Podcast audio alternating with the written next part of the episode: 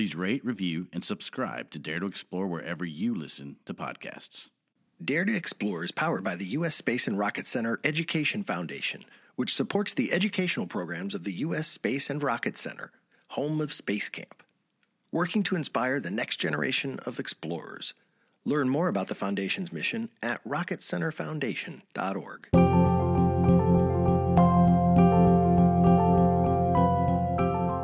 I, I am a big proponent in politics in D C and Sacramento, uh, behind the scenes of my job.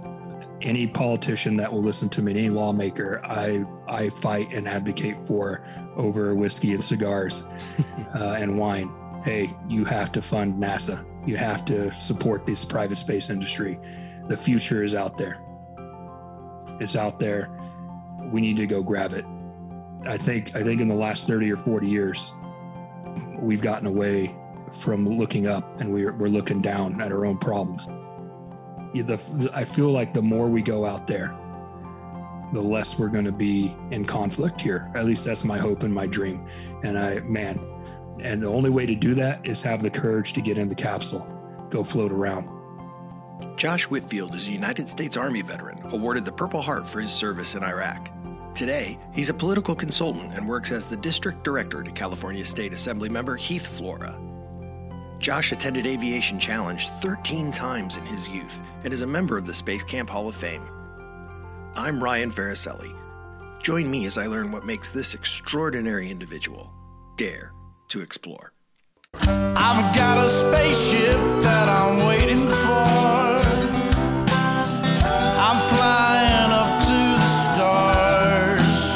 to the stars. I'm gonna dare to explore this time.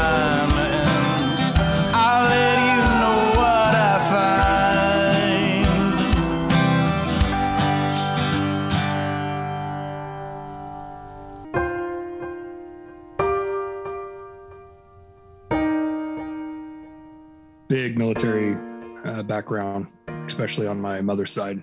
Um, in one of those perennial generation military families, you know, lineage can be traced all the way back, Revolutionary War and everything up. So my great grandfather uh, fought in World War Two. I have, you know, uncles and stuff, Vietnam. My biological father uh, fought in Desert Storm. And then obviously, you know, me and the global war on terrorism, cousins, all that. So big military family. Um, I grew up in uh, California's Central Valley, uh, right where the Central Valley ends and the Sierra Nevada foothills begin, in a very small town called Waterford, which is about, uh, about two hours east directly on the map line uh, from San, San Francisco. So if you're driving from San Francisco to Yosemite National Park, I'm, I'm about two hours uh, east on that that route, and uh, grew up there. Very rural part of California. It's not beaches or or urban. It's uh, uh, a lot of uh, fruit and nut trees and orchards and cows, uh, and so that's that's where I grew up. But very close, uh, and that's that's kind of how I, I I fell into the space camp world. Uh, very close to Aviation Challenge California. Uh, when it existed, a town just about thirty minutes south of where I grew up called Atwater, at the uh, old Air Force Base there. That's where Aviation Challenge California was. And and that's how the, the hook was set as a kid, uh, so to speak. Aviation Challenge California operated in Atwater during the late nineteen nineties until financial problems ended the program in two thousand one. How old were you the first time you went to Aviation Challenge? ten years old, I think. Somewhere between nine and eleven. I don't know. Uh, we'll, we'll call it ten. Mach two. I did Mach two uh, twice, and then Mach three uh, eleven times. eleven times. What, what what would drive you back eleven times? I mean, obviously, some of that is helped by the fact that you were so close to it. Well, yeah, I only did the Mach two uh, in California. California shut down, and, and that's where uh, where Huntsville and Alabama came in for me. Yeah, I think it was just it was just really a kind of a passion. As a kid, you know, we all grew up watching Nickelodeon and seeing, you know, the grand prize being going to space camp. So I, when I was very younger, I was trying to convince my parents to send me to space camp. Um, and then finally, you know, when I was nine, ten, ten-ish, my my my mother's will broke, and uh, she started researching it, and she came back and said, hey, um, there's this other program that's, you know, that she just rightfully thought would be more in my wheelhouse. I'm very interested in space and all that, but, you know, I'm, I was, I'm as an athlete, I played a lot of football. There's no doubt that I was going into the military from a very early age. And so she showed me the Aviation Challenge program, and the fact that Aviation Challenge was, uh, had a program thirty minutes away from the house made her feel more comfortable for me at that age. As I grew up, uh, obviously, I mean, my first time uh, doing the Mach two thing in California was fantastic. Like most kids who have no idea exactly what they're going to find in the program, I showed up nervous and uh, made friends for life. And, and uh, so just going back all those times really is uh, with each passing summer as I got older, especially in my junior and senior year of high school, um, you know, the, the kids that I went to camp with, and there's a group, uh, you know, you could talk to Chip Yarbrough and Ruth Marie Oliver and all the old A C guard, and they'll tell you there, there was just a group of us in the summer. And then there was a separate group of kids in the winter who just came back perennially. Um, and, uh, you know, it's it's a very niche, small group, but man, we, we cut a lot of lawns, and we all, we begged a lot of family members, and we, we just kept coming up with the money to, uh, to uh, come multiple times. I think, I think it went five times in a row in one summer, five weeks in a row. Wow. Did Space Camp uh, influence you as, as far as like where, where you wanted to land in the military? I'm struck by the fact that, you know, you, you did Aviation Challenge a whole bunch. And so my gut would say you ended up in the Air Force, right? But you, you didn't, you were in the Army. Believe it or not, I wanted to be a sonar operator in a submarine.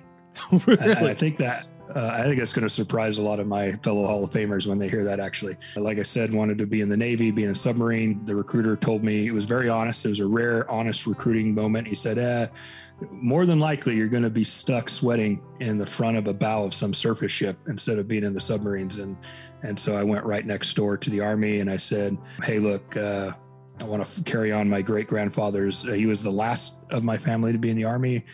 Uh, everyone else was in the uh, Navy, Marines, or Air Force.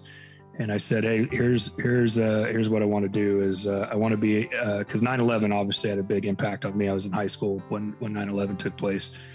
And uh, I said, look, I want to be in combat arms, but I don't want to be inside of a tank.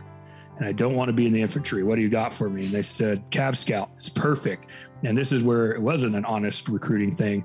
Uh, little did I know until it was too late, as seventeen-year-olds showing up at Fort Knox, Kentucky for basic training, that a Cav Scout basically is a hybrid of an infantryman and a tanker. So I got, uh, instead of uh, not giving me what I wanted, the Army gave me um, both of what I didn't want, a little bit of both worlds, which in hindsight actually uh, turned out for the best. I, I really enjoyed my job.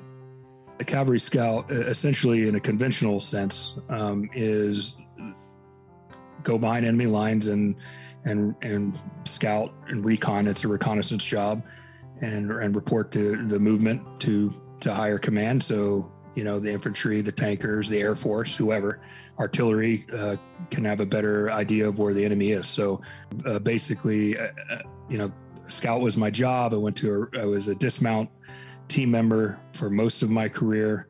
Uh, though I, at different times, I, I drove a Stryker uh, combat vehicle. It's an infantry carrier. Um, actually, the Stryker is kind of a multi-role thing, but I, we won't get lost in the woods there. But I did some time driving those vehicles, and I did some time as the gunner of those vehicles, and I did some time as a commander of, of, a, of a Stryker vehicle as well. I did some time with the Air Cav, and uh, you know, that's helicopters and stuff. So I got a, I got a, just a little bit of everything, but predominantly for most of my career, I was in a Stryker brigade, where I uh, received the Purple Heart. Uh, I was, we were just on a routine patrol. This was on Easter Sunday, uh, two thousand eight, actually, so easy to remember. We were in Baghdad, East Baghdad, the kind of, uh, we're in an area called East Rashid, so it's, it's pretty much the, the farthest eastern reaches of Baghdad suburbs. And we're on a, just a routine patrol, uh, definitely, definitely was a low intense time. And there's a lot of it I don't remember, so a lot of this stuff, uh, you know, because I took a very significant head injury. Uh, but basically, you know, it was low intense time. We had run across an unexploded tow missile, probably from a Stryker, but uh, it's an American weapon. It's an unexploded tow missile. Looked like possibly The enemy had made it into an I E D. There was some suspect stuff there. So we did what we normally do. We cordoned off the area. We called E O D, which are the, the bomb or explosive uh, disposal specialists. Um, they took their sweet time getting out, which is pretty typical. Uh, they and we as as we were waiting for them to show up, uh, it looked like perhaps that was, was going to be part of a bigger ambush. But we, you know, I was a part of a pretty competent unit, so you know we we were fairly smart about it. But what happened is school school got out, and we were kind of on a T intersection, and and the top of the T was kind of a main artery, and then the stem of the T was kind of a, a smaller street. I was the lead scout, uh, so I was the front. The, the truck in front, and school got out, and we were trying to redirect the kids obviously away from this dangerous explosive situation. Um, kids are the same wherever you go in the world. and uh, kids, uh, they want to take the path of least resistance, and and it's like herding cats. And so basically I had to re, I had to take my vehicle out of its original safe defensive position and reposition it. I did it in such a way, almost like a cop would position its patrol car to shut the street down, to redirect kids into a different uh, location. One kid in particular, unfortunately, was being very belligerent.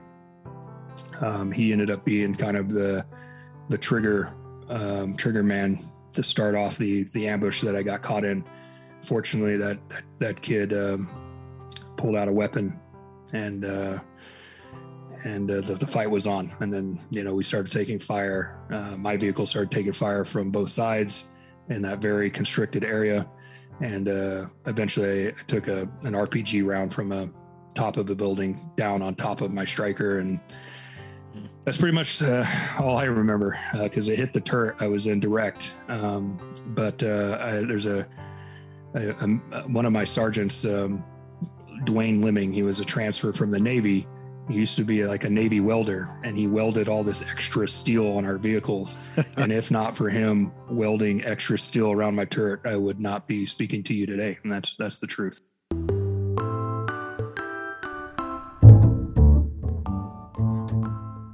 The Intuitive Planetarium is an immersive digital dome theater experience that offers educational astronomy shows, live entertainment, and exciting theater experiences. The only one of its kind in the Southeast, the Intuitive Planetarium at the U S Space and Rocket Center offers an eight K digital planetarium and digital dome experience. Additional time tickets are required for Intuitive Planetarium experiences. Visit rocket center dot com for tickets today.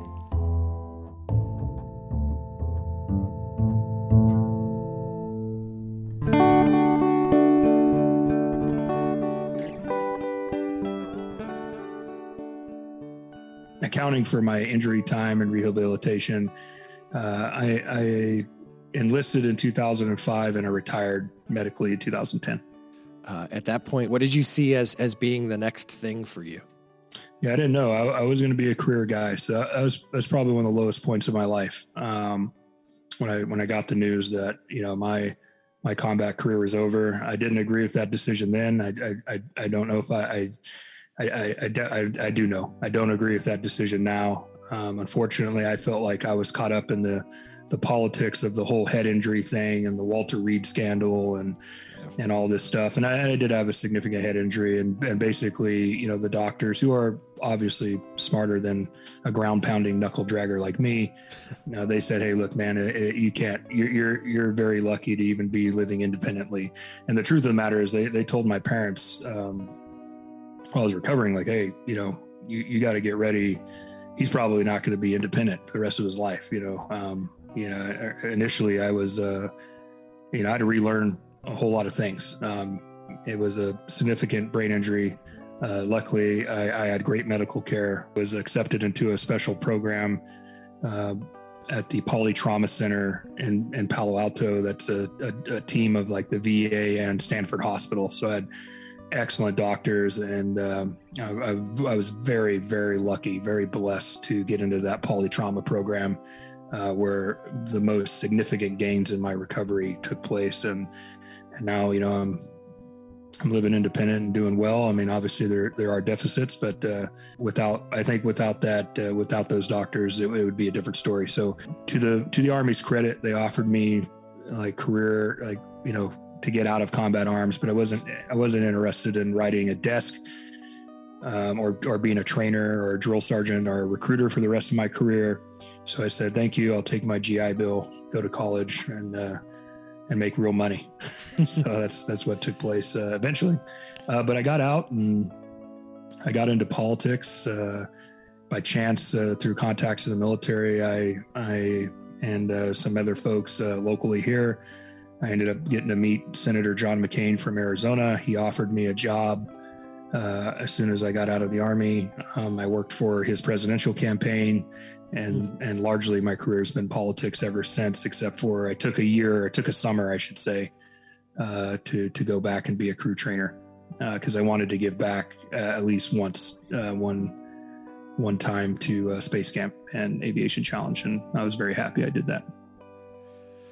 Uh, I did a little college while I was in the military, uh, did some junior college here locally while I was recovering, uh, a couple of online schools, uh, Brandman University and Norwich University online. Um, you know, so that's kind of where I went. So uh, E R M U, uh, Brandman University, Modesto Junior College, and Norwich University. So, what did you major in? Uh, political science and military history. John McCain hires you, brings you on to help him during his campaign. What, in what role w- was that? Yeah, I, w- I ended up being the grassroots coordinator for uh, pretty much all of Nevada uh, by the end of the campaign. Originally, I started uh, in Las Vegas and Clark County, which for all intensive purposes is Nevada, because eighty-six percent of the population lives in Clark County, uh, which, of course, is where Las Vegas is. Right. Um, so yeah, it was a, a learning experience. I didn't, I didn't know anything really. I mean, I knew some politics. I've seen The West Wing. Um, I knew I had an interest in politics because of the, the whole two thousand election thing. When I was a kid, I was very fascinated by the, the whole Bush Gore thing and how the Supreme Court ended up kind of deciding that election and yeah. how close that election was. It was just kind of interesting to me. So, but I, I really didn't understand anything about elections politics. And that was a definitely, I showed up in Nevada with no idea what I was doing. And I got thrown into the fire. Uh, the Western Regional Campaign Manager is a man who I, I love and adore and respect and admire, John Pashong, uh, who ended up being my boss later on and giving me my full-time job after um, that campaign was over um, at a, a national public affairs firm called Meridian Pacific. Um, I ended up getting, I, I took my year off, uh, I did, did the Space Camp thing, and then I got a job um, at Meridian Pacific after that. And I did that for, for ten years. What did you do while you were at Meridian? Political consultant. I, I worked on elections from, you know, from city council races to mayor's races to state legislator races to governor's races to, you know, uh, congressional and Senate races. So I, I did the whole gambit, did a lot of issue advocacy work. It, it's kind of a complicated business. I, I, I was I was a part of a team that got a lot of Walmarts built in California. You know, you got to convince city councils to approve planning and zoning. And so basically... Uh, you know, and it, you know, it's it's a the firm was a full service firm, and I did the full service of work. Um, I was blessed to to to be able to work with all three of the partners at different times in my career. Basically, getting people elected and getting things built. Um, like if you're a fan of Disneyland and the Marvel Land and Star Wars Land, you know, our firm was involved in that. Disney Disney was a major client for Meridian Pacific. You know, FedEx, you know, it's just different. The, politics is everywhere. People don't right. realize it, but, uh, uh, you know, the, the, the, the world doesn't turn, um, unless people vote on things in this country and, and people maneuver and advocate to, to get different things passed. So I was, I was uh, full gambit of what we did in our services. Uh, but I had a battle, a serious battle with uh, late stage melanoma, and, uh, my wife uh, started to rein me in uh, and, and keep me closer to home. And um, I had to, unfortunately, make it one of a very emotional, difficult decision to leave Meridian because I'm so loyal to the to that firm and those partners who, who did so much for me in my career, but uh, struck off on my own and, and uh, haven't looked back since. Did you ever run for any offices yourself? Yeah, I, I ran for city council here in Waterford. I ran uh, in a special election to fill an open seat in twenty thirteen uh, and and won, won there. And then I ran again in um, twenty fourteen for a full term, served out my term, and I decided, uh, again, because of that cancer fight that I spoke of before and, and some other stuff, uh, you know, really wanted to refocus on family life. Uh, my wife and I are trying to have kids. Um, you know, just, just re redirection of priorities. I decided not to run again in, in twenty eighteen, uh, but in twenty fourteen, I was the, the top vote recipient, um, for the city council race again. And I, I um, it's, it's, it's different when you're in a small town. So when you, when you know everybody by name and everybody knows you, so to, to have the affirmation, to have the embrace of, of my neighbors and my, my friends, um, to to lead was was special, and I I accomplished everything I really wanted to in those five years um, in a small town. We got a couple street lights put up, a McDonald's and a Burger King. um, we completely completely revamped our downtown, uh, enhanced our our our police department, uh, built a new fire station, built a new city hall. Um, so I, I feel, I, and I learned this. I learned this from Sergeant Major Gleason, who is a legend and a myth and a legend in, in the Aviation Challenge Huntsville world. Uh, he taught us all as kids, leave leave it better than you found it. And that's a lesson I took into my military career and, and my two terms on the city council. I, I prefer being the guy behind the curtain. Um, I enjoyed the time in local government. I love, I love local government because when you vote on things, you actually get to see the result. So when sure. I... When I make a vote to appropriate money to pave a street, six months later, I get to see the, the result of that. And I get to, I get to see the, the folks on that street go, hey man, thank you. Cause these potholes were killing my car. I appreciate you listening to me. So there's some real like reward there. Uh, but the higher you go in politics, you know, obviously uh, at the state level and as certainly in the federal government, uh, that's, that's not the way things are right now. Um, but I much prefer being the guy behind the guy. Um, I'm, I'm too opinionated. I'm too, I'm too much of a military grunt. Um, I don't have the, the patience and wherewithal to sit on the, you know, to sit on C N N or Fox News or M S N B C and, and, and play the game. I, I'd rather just, I, I like getting things done. Right. I like, I like getting things done. I, uh, I'm the district director for California State Assemblymember Heath Flora. He's the minority leader, minority floor leader. Is the number two ranking Republican okay. in the California state legislature. I handle veterans constituent issues. I handle veterans uh, legislative issues. Um, but and we, I work with a great team. I just uh, a three-year effort, but here in California, my team and I, we just passed a a bill, A B twenty-one nineteen, which is a medical uh, foster care program for veterans. It, it really hurts your heart to see how slow the the gears of democracy and politics work in this country. Uh, nothing is done quickly. Nothing good is done quickly anyway. And the point is, is, you know, it took my colleagues and I three years to get this bill passed and signed by the governor of California. Uh, but we did. And, and we passed this bill with a bipartisan push, uh, didn't receive one vote against it. The governor uh, signed it into law, and we we we have finally delivered on a promise for veterans here in the state of California to to to make their time convalescing, or those who are struggling with mental health issues, or those who were wounded in combat and can't take care of themselves, which could have easily been me, right? Um, instead of, you know, veterans, we don't do very well, Ryan, in a, uh, typically they don't do well in an institutionalized clinical environment. Veterans aren't comfortable in hospitals. Veterans right. aren't comfortable uh, being locked up in facilities. So this foster program allows them to stay with a family that probably has veteran ties. You know, it's very similar to foster children, right? You know, mm-hmm. and, you know, it provides them a better home than being put in an orphanage or something like this.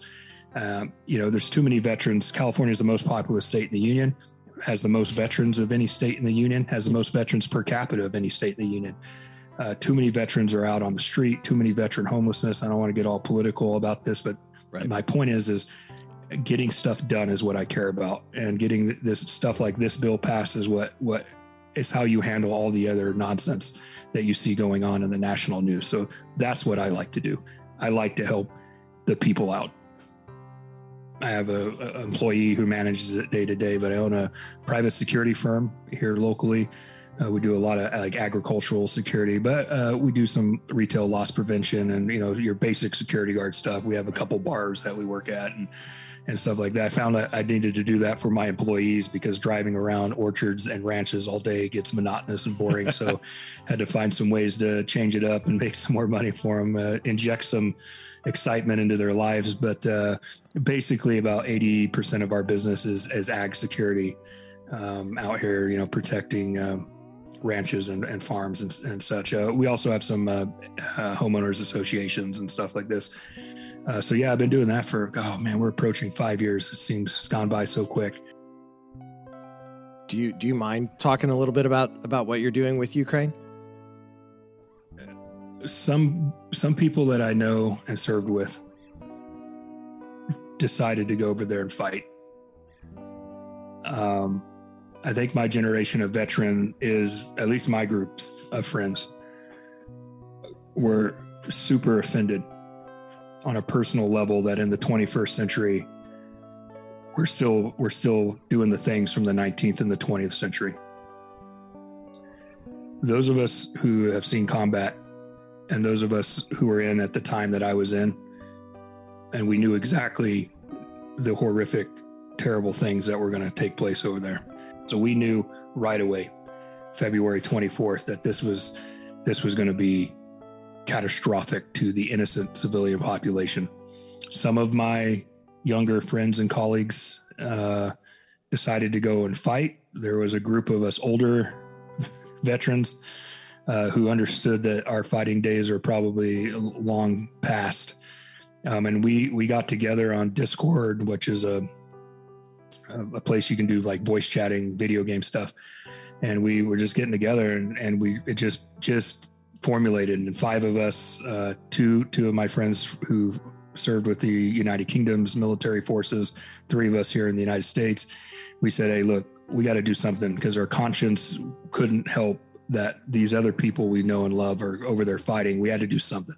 And so we came up with this idea of, you know what, let's go over there and let's take humanitarian aid to the places that the N G Os don't feel safe going. We have the skill set, we have the training, we have the experience. We'll we'll go up to the line that the N G Os go to, and then bringing in our own stuff, obviously, because we didn't want to take away from what the N G Os were doing, because we knew there was going to be such a wide influx of of refugees.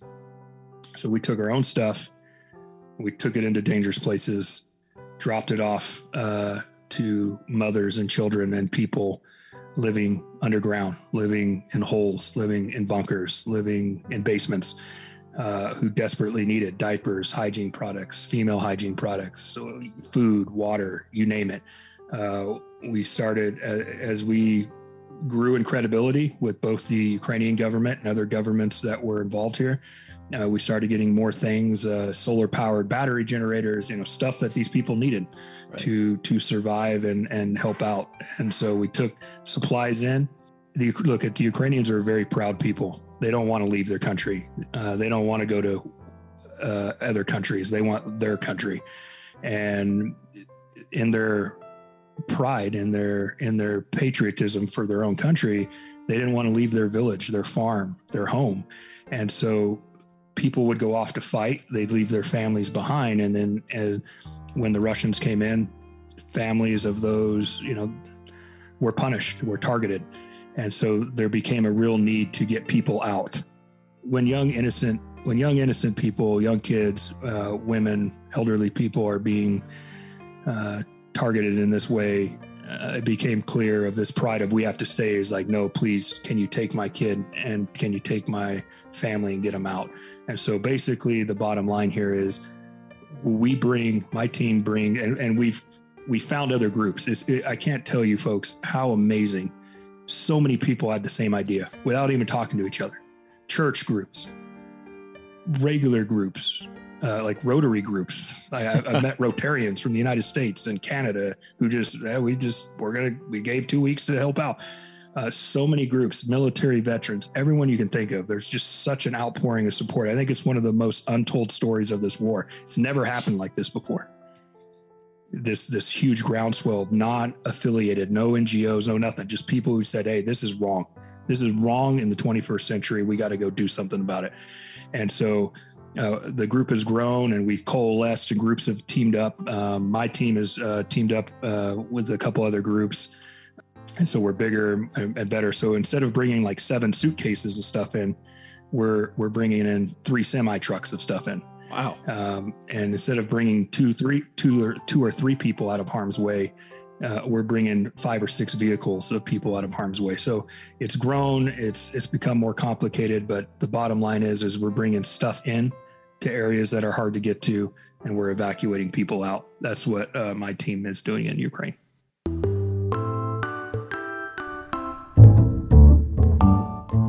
Train like an astronaut and get lost in space at the U S Space and Rocket Center. Shuttle simulator programs are available to try your hand at piloting the shuttle and is based on both the past and the future of space exploration. Your team of up to four participants must work together to land the shuttle and bring the crew safely home. Museum admission is required. Find out available times, prices, and more at rocket center dot com and get ready to blast off.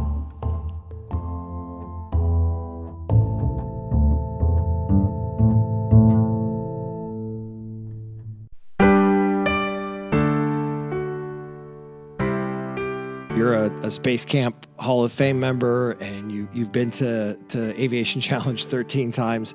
Uh, if if for some reason, somehow, you were given a chance to to go up into space today, maybe on a civilian flight or something, would would you go? I, I would. I wouldn't even pack a bag. I would just show up in what I'm wearing right now.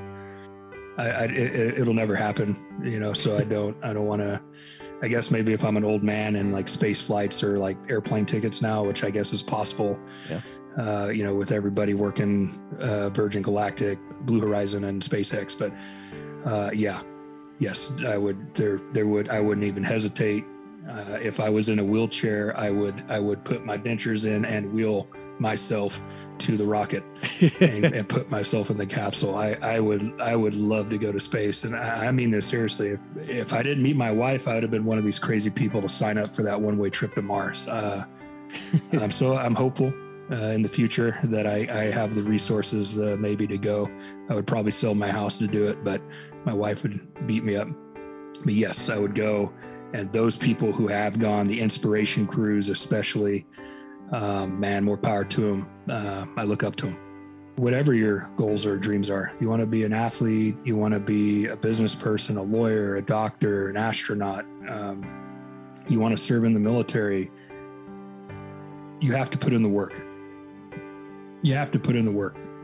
I, I will always have my hand in mentoring young people somewhere. When I left Aviation Challenge, I started coaching high school football, and then there was a need.